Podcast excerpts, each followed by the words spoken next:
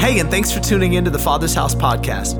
The Father's House exists to see people discover life in Jesus. We hope that today's message brings you fresh life and renewed hope as you listen. Enjoy. We're gonna get into the word. Let's do it. Slap somebody next to you, tell them get ready. It's the 11 o'clock service, wheels off. We're gonna get crazy. Is my voice sad? My voice sounds weird? Well, you look beautiful, so whatever. Is that better? Okay. Here you go. Let's try that again. Let's get into the word. All right. We are in week four of a series uh, that we're, we started for the summer called The Answer, where we are looking at the book of First Corinthians. And uh, if you're joining us for the first time, or if you've been out for the last couple of weeks, let me do as I've done every other week catch up to speed, build a bit of a foundation. I apologize if this is review for some, but uh, I want to make sure that we're all on the same page as we step into today's subject matter. And I want to explain why we're calling this series The Answer. Uh, the books of 1st and 2nd Corinthians are letters from the Apostle Paul in response to some issues that have arisen in this young church in Corinth. In the year AD uh, 49, the Apostle Paul plants this church in an unlikely city called Corinth. And I say unlikely because uh, it was definitely well known around the Roman Empire for its wickedness and its perversion. Uh, if you did a brief study of cultural history in, in ancient Corinth, you'd find that it was the city that people traveled to if they wanted to indulge in the flesh or experiment with their sexuality or engage in all the sin that the world had to offer. And it would not be uncommon for a visitor to walk the streets of Corinth and see public nudity or uh, sex with prostitutes or public sex acts and drug use, all as various forms of worship for the pagan gods whose uh, temples lined and littered the city. Uh, it was obviously not a space known for its high moral uh, character or its Christian values. Uh, I wanted to revisit once again a, a quote from a theologian that we shared in the first week, but he says this about the culture in Corinth. He says, The term Corinthia Corinthiazomai was well known in the Roman Empire, and it meant literally to live like a Corinthian, but everyone really knew it meant to be sexually out of control. Aelian, the late Greek writer, tells us that if ever a, Corinthian was shown upon the stage in a Greek play, he was shown drunk.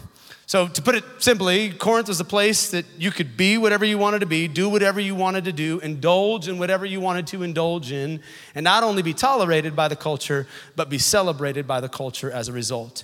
And as we reminded ourselves of every single week, that sure does sound a lot like our city here in San Francisco, especially this weekend in the light of all of the events that are taking place around our city. But as it is for us, so it was for them. The Apostle Paul believed that the light of the gospel works best in the darkest of places, and so he believed Corinth could be a very strategic location where God would export the gospel from that place. So he plants the church, and hundreds of people begin to get saved. People that were unlikely, people that you never think would come to Christ, begin to get saved one by one, dozens by dozens, hundreds by hundreds. And finally, after about a year and a half, the Apostle Paul says, All right, church has grown enough, it's stable enough for me to leave and go about my missionary endeavors in Syria. And he entrusts the church to Apollos and other leaders. But after he leaves, he begins to get these letters, some frantic letters from these young believers who begin to share with him about a number of problems that have arisen in the church.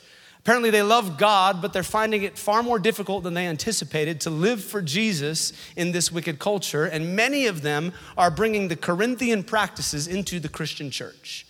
And so, one by one, the Apostle Paul, throughout his letters here, begins to address these issues that have been brought to his attention.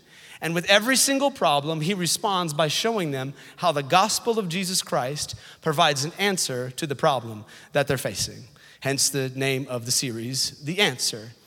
And since our city is a lot like their city, and since our problems are a lot like their problems, then it stands to reason our solution will be the same as their solution.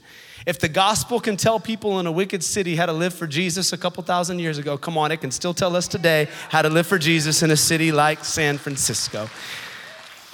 And I, it's funny, I was, I was sharing that last week, uh, that same recap, and uh, someone sent me a couple of memes after the service about the Apostle Paul. And I, I didn't know where to work it into the sermon, so I'm going to interrupt the sermon for a couple of memes. You guys okay with that? But he sent, he sent these to me as, after he heard that. Uh, if Paul could see the church in America today, we'd be getting a letter. I love that. And then he sent a picture of what that letter might look like. Uh, one Americans 1, 1 through 2. Paul, an apostle of Christ by his glorious grace. Greetings. What the heck, guys? a solid introduction. Thank you for encouraging us with those memes. Okay. So each week, here's what we're doing we are taking the problem that's present in one of the chapters of the book, we are contextualizing it to our modern day, and we're looking at how the gospel can resolve that problem. We've talked about the problem of idolizing human knowledge above godly wisdom. We've talked about the problem of walking in the flesh instead of walking in the spirit. Last week, we talked about the problem of what Paul called carnal Christianity, and we looked at how we cannot uh, be aligned divisively, denominationally, trying to find factions in the body of Christ, and how we all need to keep our minds on eternity because an eternal judgment is coming. And today we are looking at the fourth problem that Paul tells us is present in this church. It is the problem of poor stewardship. Poor stewardship. Uh, here's what he writes in the second verse of chapter four. Now, a person who is put in charge as a steward must be faithful. As for me, it matters very little how I might be evaluated by you or any human authority. I don't even trust my own judgment on this point. My conscience is clear, but that doesn't prove I'm right. It is the Lord Himself who will examine me and decide. So don't make judgments about anyone ahead of time before the Lord returns, for he will bring our darkest secrets to light and will reveal our private motives. Then God will give to each one whatever praise is due. There's a terrifying thought right there. Dear brothers and sisters, I have used Apollos and myself to illustrate what I've been saying. And then I love this question for what do you have that God has not given you? That's a great question. What do you have that God has not given you? And the obvious answer is nothing. Everything I have has come from God. And so, in light of that truth today, I want to title our conversation this morning in this manner What's mine is yours. Can you say that with me? What's mine is yours. You're already doing the hand motions like we're in kids' church, so let's go ahead and do it again, all right? What's mine is yours. Feels a little bit like a cult. That's cool, all right. All right. Let's pray. Holy Spirit, speak to us today. Thank you for your word. Thank you for the timeless truths that are represented in the scriptures. And Lord, we ask, according to Psalm 119, that the entrance of your word would bring light to our lives today. If there are areas where we are poor stewards, we give you permission to address it, to convict us, and to bring us to a place of change before we leave today. In the great name of Jesus and the Father's house said, Amen. Amen. Uh, if you have been a part of our church for even the last couple of months, there's a good chance you have heard us speak about this subject of stewardship.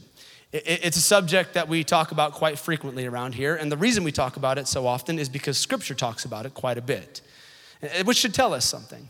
Anytime the Scriptures speak frequently about a subject, it's usually because we need to be reminded of that subject time and time again. I've often operated under the assumption that those things which show up most frequently in Scripture are the things that we need to hear about the most.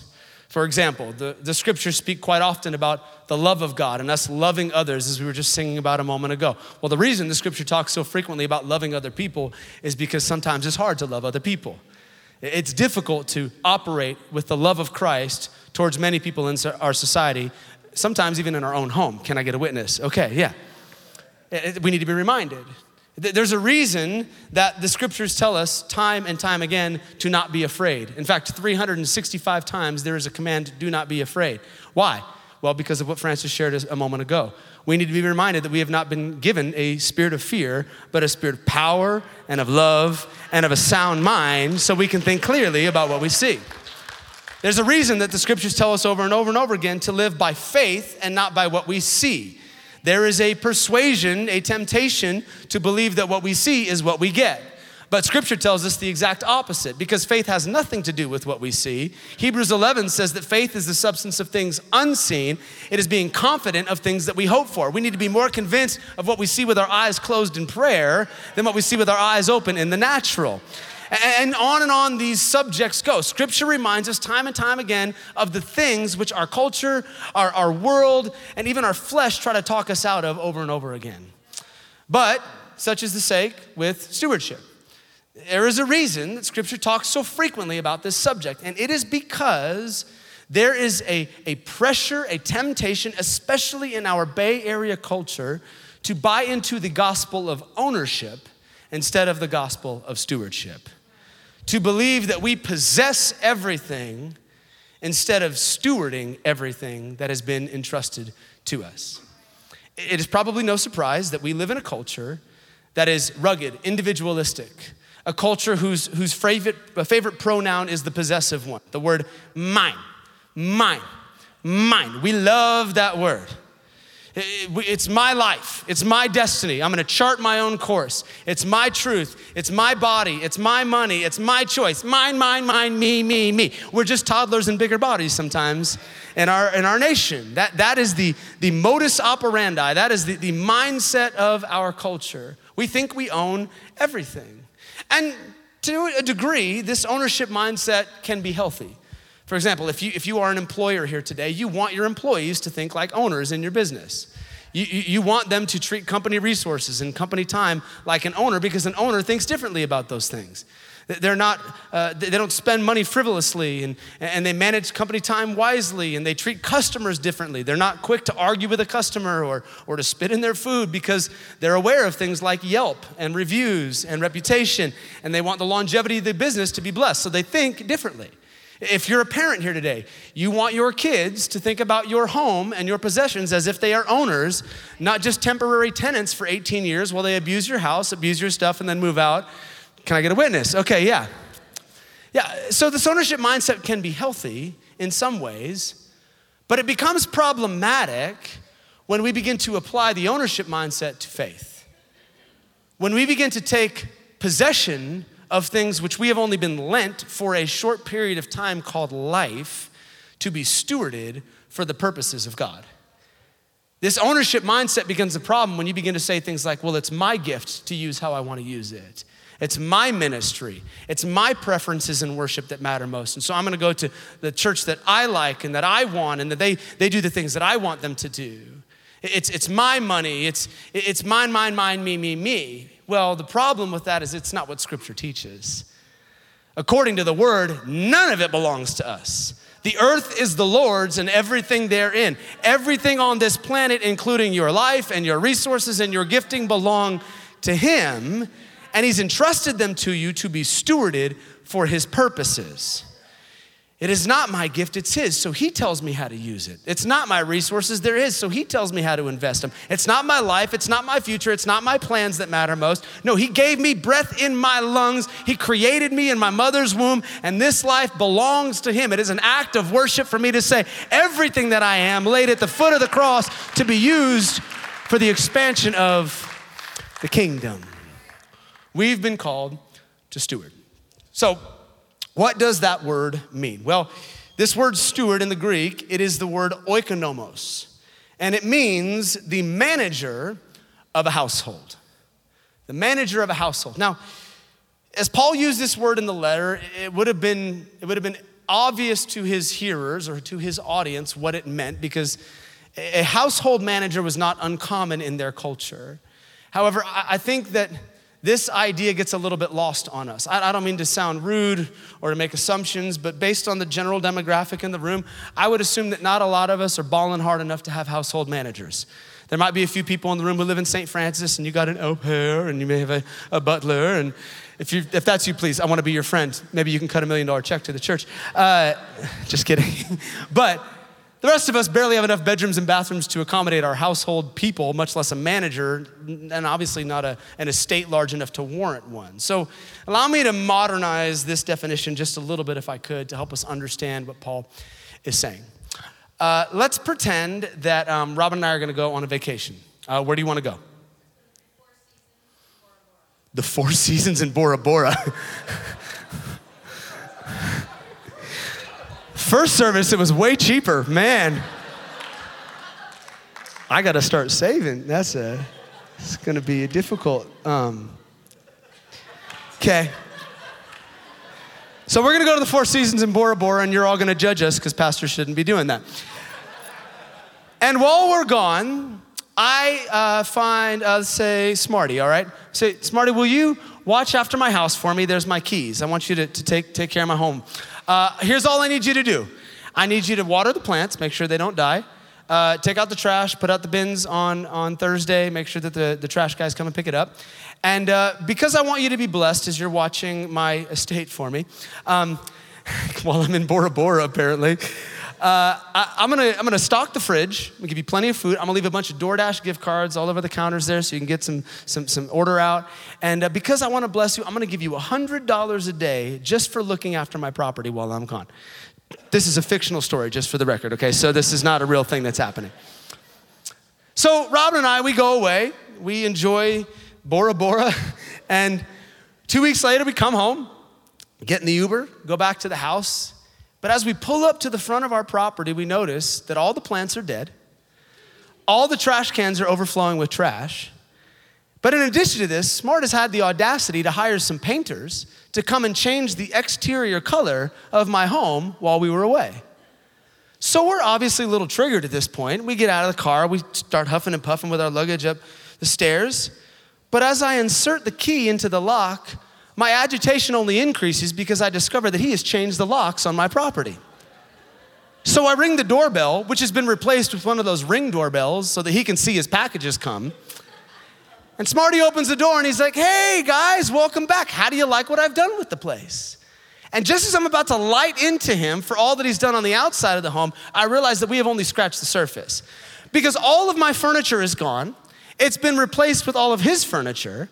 My family's pictures have been taken off the wall, and now him and his family are all over the walls in my house. The bathroom's been remodeled, the floors have been changed, and he's even poured new concrete in the backyard where he and his kid have put their handprints where my daughter's handprints were, just as a sign of dominance to show me who he really is. It's still my house. I'm still paying the mortgage. It's still my name on the deed. But this joker took what I had entrusted to him for a short period of time and began to treat it as if he owned it. He took what I asked him to manage and he began to make it his own. And suddenly we are beginning to get a picture of what Paul is speaking about here in this text. He's saying, This is the problem, guys.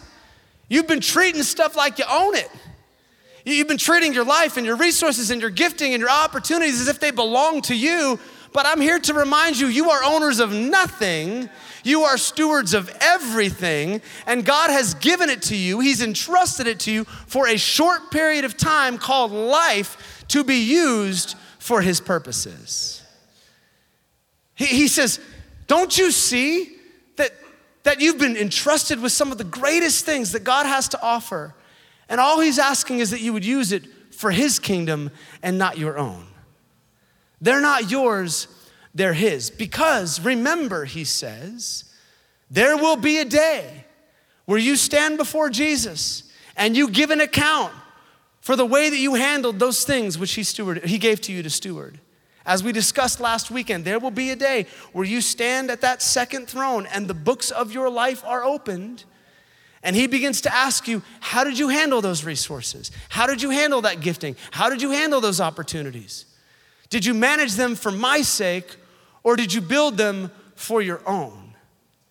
And in that moment, it will be determined whether or not we stewarded well that which God has entrusted to us.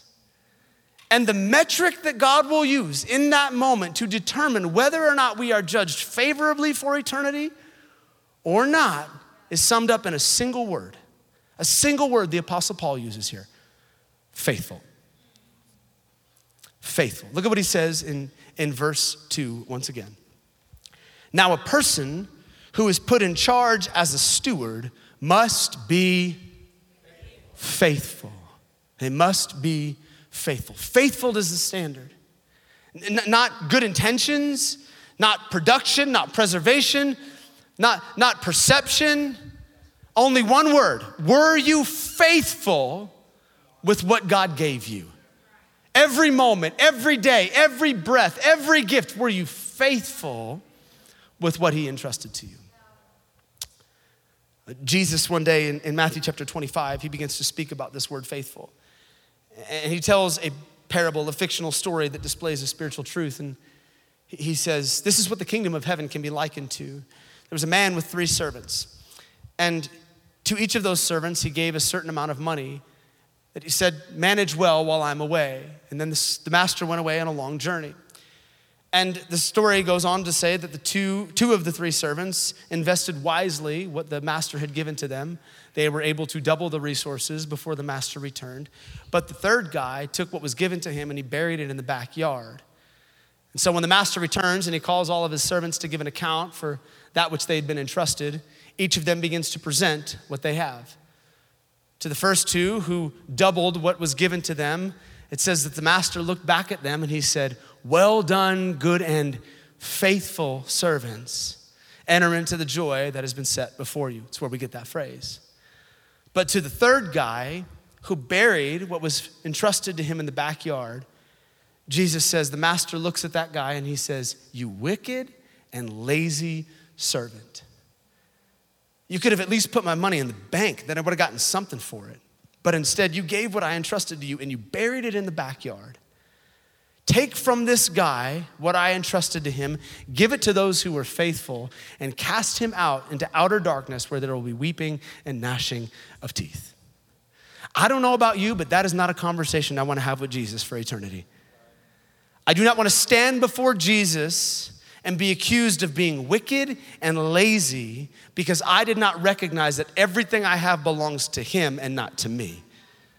I don't want to see the reel of my life, of what could have been if I had recognized all that I have is yours and I leveraged it for the kingdom no, as for me, and I would assume for most of us in the room, I am holding out for that coveted phrase, well done, good and faithful servant, enter into the joy that has been set before you. You stewarded well what I gave to you. But if that is what we want, which I believe it is, then we need to ask ourselves a question.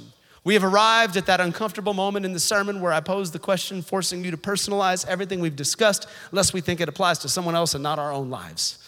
So let me ask the question of the day. If the guy was wicked and lazy because he buried, let me ask you have you buried anything lately?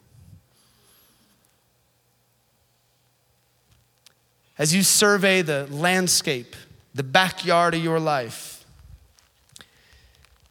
do you have any buried gifts? Buried opportunities? Buried calendars and schedules, buried treasure back there. Anything you've said, God, this is off limits, this is mine. I'm not giving this one to you. And, and remember, burial is not limited to the things that which we neglect. It's not just about what we don't use at all, it's also about the things that we use for our kingdom instead of for his kingdom. Have you buried anything lately? And I would caution you not to answer that question too quickly. I would caution you not to use the excuses that you've given as to why you're not going to do this for God or not going to do it in this season or why you're taking an extended rest or all the things we use to explain away stewardship in our lives. I'm sorry if this is heavy, but this is the word. I would caution you not even to let other people affirm your decisions about stewardship and ex- assume that because they approve of it, God approves of it. Because what, what does Paul say in this text? He says, I do not trust the opinions of people in this matter when it comes to stewardship. I don't even trust my own opinion in the matter because it's not me or other people that are going to judge me for eternity. It is the Lord Himself who I will stand before. And He's not going to just judge stewardship, He's going to judge my motive for the way that I did things. You might be able to get away with it here on earth, but your motive will be revealed before God. So, again, in full transparency before Jesus, have you buried anything lately? And as we sit and wrestle with that question, might I suggest adding yet another consideration to the stewardship conversation? One that may not come to the surface right away, but one that the Apostle Paul suggests here is absolutely paramount in this conversation, and that is the stewardship of suffering. I know that's not something we often think about as being entrusted to us, but according to this text, even suffering is something that is entrusted to us to be stewarded well. Look at what Paul says as he continues to use himself and Apollos as the examples on now into verse 11. He says, Even now we go hungry and thirsty and we don't have enough clothing to keep warm. We are often beaten and have no home. We work wearily with our own hands to earn a living. We bless those who curse us. We are patient with those who abuse us. We appeal gently when evil things are said about us, yet we are treated like the world's garbage, like everybody's trash right up to the present moment. I am not writing these things to shame you, but to warn you as my beloved children.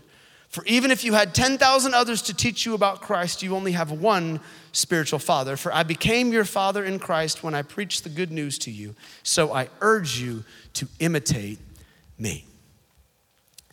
Many theologians have, have written this section of scripture off as sarcasm from the Apostle Paul.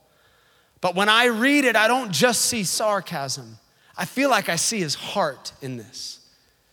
You can almost picture the apostle writing through tears as he says, I don't, I don't tell you these things to shame you. I tell you these things to warn you as a father would warn the children whom he loves. And what is the warning? That this life of faith is not going to be easy. You will endure some suffering. I'm not here to be a prophet of bad news, but it just is par for the course. The life of faith is not an easy life. If somebody told you coming to Jesus was signing up for a life of blessing where you never have financial problems and you never have sickness and you float on a rainbow for the rest of your life, they lied to you, friend. That is not how this thing works. You came to Jesus and painted a target on your life for the enemy to begin to attack because now you are leveraging your life for the cause of the kingdom instead of for yourself here on planet Earth. There is a reason that Jesus said in Luke chapter 9 if anyone wants to be my follower, they must lose their life, take up their cross, deny themselves, and follow me. True following Jesus is a willful say, statement. I do not care about the comforts of this life any longer. I'm casting aside comfort and I will embrace suffering if necessary because it is worth it to get to Jesus. Yeah, I know it's not an exciting thing to applaud, but it's the truth. And the Apostle Paul says, if you don't believe me, look at my own life as proof of this. I've been mistreated, I've been rejected, I've been beaten, I've been isolated, I've gone without food, I've gone without house. I have experienced and tasted the worst of what this world has to offer. And if it happened for me, it's probably gonna happen for you. Suffering is not evidence of God's neglect, it's not evidence of his abandonment. Suffering is just part of the journey. God would have never called himself the comforter if there were not some seasons where you were going to need comfort. He would have never called himself the provider if there weren't going to be seasons where you needed provision. He would have never called himself the strong tower that you could run to in times of need if you weren't going to feel like collapsing from time to time. He would have never called himself a father if there weren't fatherless. No, every name, every name represents a season of suffering that you can run to him for. But when suffering comes, Paul would remind us that it is not a season to escape. It's not to run away and blame God for everything that's happening in your life. No, when suffering comes, it is a season to be stewarded well. Can you suffer well? As I was thinking about this part of the sermon, I, I, I couldn't help but go back to a recent season, even in our own lives. Um, many of you know the story of our oldest daughter, Ellie's miraculous healing back in February, uh, where she was healed from a blood condition that every medical professional said was impossible, and yet she became the only candidate in medical history to be healed miraculously from this thing. And it's, it's a powerful story. Um, if you don't know the details on that one, I ain't got time to share it today. You can go back to our Easter service, and uh, I gave all the details in the timeline there. You can, you can watch it online. But obviously, before she was healed, we had an 18 month process where we walked through our season of suffering. And I was brought back to a moment as I was studying this last week when I was on the Bay Bridge. At the time, Robin and I were trading places at the hospital, sleeping there because COVID rules were that no two parents couldn't stay. And so we were relieving one another. And uh, there was a day where I was driving out on the Bay Bridge to the ICU in Oakland. And as I was driving, I was praying that Ellie would be healed as I had many times before. But in the middle of this prayer, the Holy Spirit dropped a phrase in my heart that I did not realize was going to be a guiding force for the next 18 months. Right then and there, uh, the Holy Spirit just, just whispered this to me Tim, you only get one shot to do this season right. You get one chance to do this. I can neither confirm nor deny that Eminem was playing in the background as the Holy Spirit spoke that to me. Only get one shot. Do not miss a chance to blow because opportunity comes. Yeah. One chance, one shot. And, I remember in the car thinking to myself in that moment, all right, God, if, if we have to go through this chapter of suffering, we're going to do it well. We're going to navigate this season right. What I did not realize is I would think of that moment many times over the next 18 months. In moments when the doctors told us it was impossible, or they were giving her a new cocktail of medications, or another endoscopy, another set of bad news, over and over and over again, I had an opportunity to say, No, we're gonna do this well. I'm not gonna run to coping mechanisms. I'm not gonna try to medicate the pain away. I'm not gonna drink the pain away. I, am not gonna run away from God or blame God for, for what I'm experiencing. No, I'm gonna keep my eyes fixed on Jesus and we're gonna do this chapter of suffering well. And, and sure, did we make some, some mistakes in the process? Absolutely, I'm sure we did. But I believe that when Robin and I are standing before Jesus in eternity, and the book, the chapter is opened up to that part of our lives, I am confident that Jesus will look us in the eyes and he will say, Well done, good and faithful servants. You suffered through that season well. But, but here's what I know though that chapter's over, I know that another one will come. My suffering on this side eternity is not over. I don't invite it, I just recognize it's part of the journey. And I also know that as we sit in this room this morning, there are a number of people walking through your own season of suffering today. There are people in this room who've received terminal diagnosis. A guy who is sitting in the first service right over here whose wife is on death's doorstep right now. I know that there are people whose marriages are hanging on by a thread in the room today. There are people sitting here this morning who I can lock eyes with right now who raised their kids in church taught them all about the Word of God, raised them in the presence, but today they are farther from Jesus than they've ever been. They've turned their backs on God and they've denied the truth of the Scriptures. And those parents are terrified what's going to happen to my kid for eternity? Others in the room who've suffered loss, a lady who was sitting in the third row who just lost her husband recently, financial loss, physical loss. On and on it goes. There are people here in the room this morning who are walking through hell on earth. And I do not say this to minimize your pain or to glaze over your suffering. But if I could look you in the eyes today, I would tell you what the Holy Spirit told me. You get one shot to do this chapter right. You get one chance to suffer well through this season. Don't cope, don't run, don't medicate, don't blame God, don't get angry at God. Keep your eyes fixed on Jesus and suffer well through this chapter. In fact, I believe if the Apostle Paul was the guy standing on stage today preaching this message to you, he would tell you what he told the Corinthians in this chapter. Look at my life. Look at the suffering I've endured. Look at how I've responded, and then imitate me, he says. Follow me as I follow Christ. Which begs the question well, Paul, if I'm supposed to follow your example, how did you suffer well? And I think if he was standing here today, his answer would be this if you're gonna suffer well, you need to fix your eyes on eternity. I know that this might sound a bit redundant in light of what we talked about last week, but I am convinced more and more as I'm reading through these scriptures for this series that the New Testament apostles spent way more time than we are currently spending talking about eternity. And we need to fix our eyes on eternity a little bit more frequently than we're doing right now. So let me say it again. If we're going to suffer well, we need to fix our eyes on eternity.